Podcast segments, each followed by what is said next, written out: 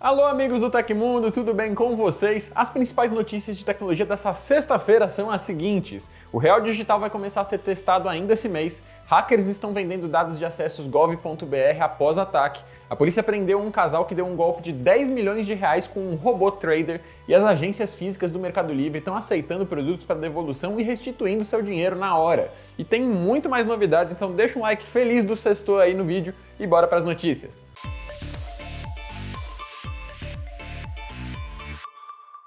Real digital vem sendo cogitado dentro da estrutura econômica brasileira desde 2021.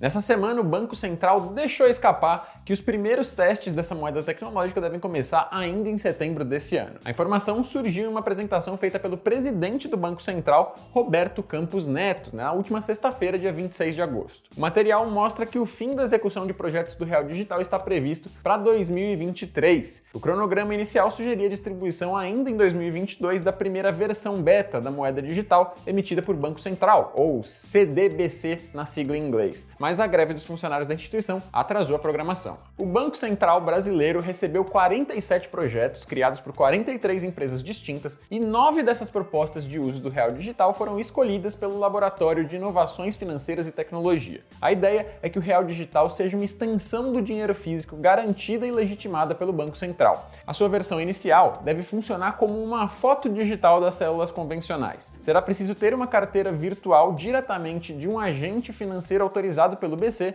para usá-lo, mas não deve ser entendido como uma criptomoeda. Para os governos, essas moedas digitais oferecem vantagens como melhor custo-benefício na emissão, maior inclusão financeira e menor custo das transações. De acordo com o site Atlantic Council, pelo menos 90 países pensaram em desenvolver uma CDBC e no mínimo 7 têm projetos lançados. A oferta de hoje é o tablet Samsung Galaxy Tab A7 Lite 4G de 32GB, que está com 14% de desconto no link aí na descrição ou no QR Code que está aparecendo aqui agora no vídeo. E além da oferta, você que acompanha aqui o canal já sabe que nós estamos com um podcast novo, o Tech Inverso, com vários assuntos de até tecnologias de outro mundo, né? E para vocês poderem aproveitar tudo isso melhor, nós agora estamos lançando um canal oficial de cortes. Quem quiser acompanhar, é só seguir o link na descrição, se inscrever e ativar o sininho por lá também.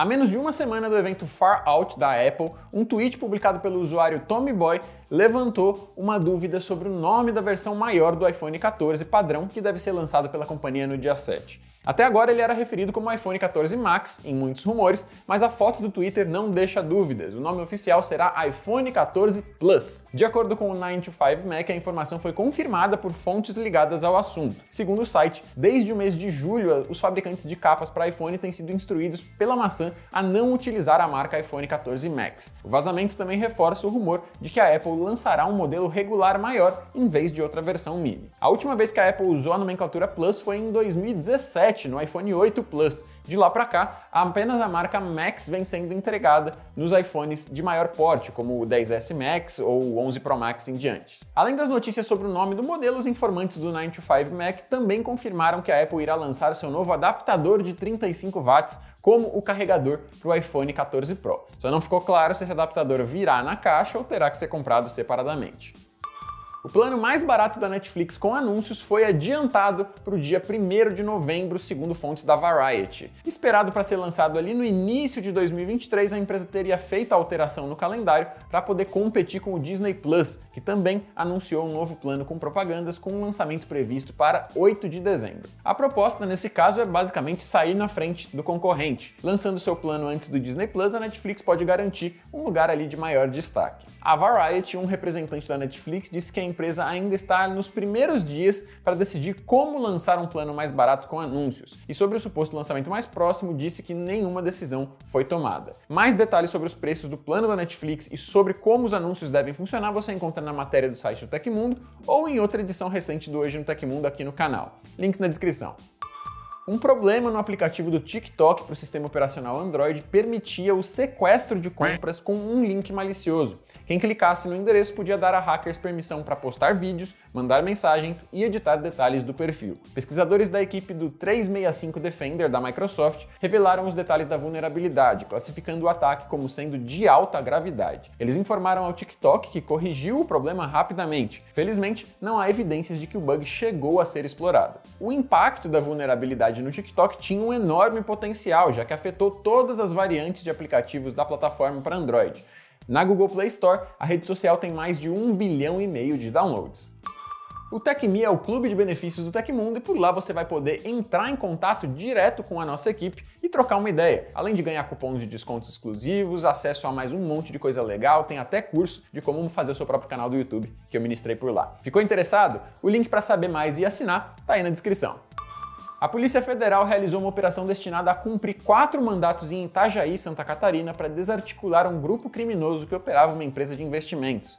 Com promessa de altos lucros no mercado financeiro, um casal chegou a levar cerca de 10 milhões de reais até suspender os saques e deixar os investidores no prejuízo. A Polícia Federal apurou que o casal operava uma empresa de investimentos fake que prometia rendimentos de até 8% ao mês. Os lucros eram supostamente obtidos com fundos e operações no mercado financeiro nas modalidades day trade ou swing trade exploradas por robôs após a assinatura de um termo de adesão investidor crowdfunding. Chamada Operação Guitar, a diligência resultou na prisão temporária da dupla, além do cumprimento das ordens de busca e apreensão em endereços no centro da cidade e no bairro de São Judas. Com o suspeitos foram apreendidos relógios, notebooks e celulares que serão agora periciados. O casal foi indiciado por crimes contra o sistema financeiro nacional, fraude e lavagem de dinheiro. Embora supostas fotos dos dois detidos tenham circulado à tarde nas redes sociais, a PF não confirmou a identidade da dupla. Como sempre, a moral da história é: desconfie sempre de alguém que prometer formas fáceis de ganhar dinheiro.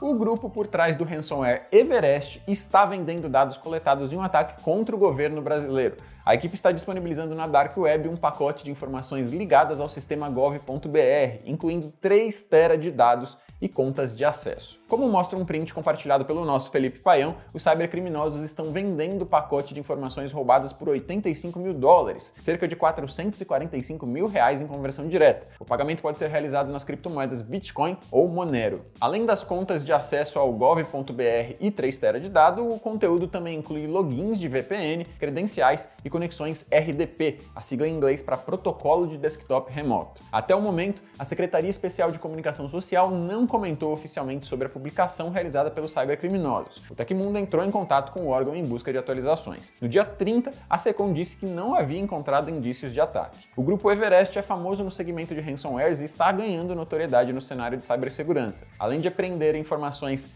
da vítima, os ataques também incluem a venda de credenciais de acesso caso o resgate não seja pago. Enquanto não temos uma confirmação do governo sobre o ataque, a movimentação do grupo hacker dá indícios que uma ação contra o governo realmente aconteceu. Devido à notoriedade do Everest na cena hacker, é improvável que o grupo esteja comercializando informações falsas, visto que isso poderia prejudicar a reputação da equipe. Vale notar, inclusive, que o time de cybercriminosos já atacou o governo anteriormente. Em agosto de 2021, a equipe de hackers estava ligada com ações realizadas contra o Ministério da Economia. Para saber mais sobre o atual cenário assustador de ransomwares no Brasil, você pode assistir ao nosso vídeo sobre esse assunto pelo link na descrição. O Mercado Livre anunciou nessa semana que as suas cerca de 3 mil agências já estão recebendo devoluções de produtos, além da possibilidade de retornar um item comprado de maneira errônea ou que não atendeu suas expectativas, os clientes podem receber o dinheiro de volta na hora. Na devolução tradicional feita pelos Correios, o reembolso é realizado em três dias úteis depois que a mercadoria chega no destino. De acordo com Luiz Vergueiro, que é diretor sênior de logística do Mercado Livre, o comprador pode acessar o aplicativo ou o site e verificar a agência mais próxima para realizar o processo de devolução. A pessoa só precisa colocar o produto na caixa, já que a etiqueta é colocada na própria agência. O processo é feito gratuitamente e não gera custos para o cliente. Para realizar esse processo, também é exigido que o cliente mostre o QR Code da compra. As agências do Mercado Livre podem ser papelarias, lavanderias, pet shops e vários outros tipos de comércio espalhados pelos bairros. Os locais contam com o logo do Mercado Livre e o símbolo de um pacote. As unidades estão concentradas principalmente no sul e sudeste do país, regiões que representam 60% das vendas do site. Antes de receberem as devoluções, as unidades já disponibilizavam compras dos clientes. Se a pessoa comprou algo e não está em casa no dia da entrega, por exemplo, ela pode optar pela retirada nas agências aconteceu na história da tecnologia. Em 2 de setembro de 1993, o primeiro motor de buscas primitivo da internet foi ativado por Oscar Nierstrass, no Centro Universitário de Informática da Universidade de Geneva. Chamado de W3 Catalog ou CUI Catalog, o site surgiu cerca de três anos antes que os motores de buscas mais modernos começassem a aparecer. O negócio é tão raiz que até encontrar imagens deles não é uma tarefa fácil.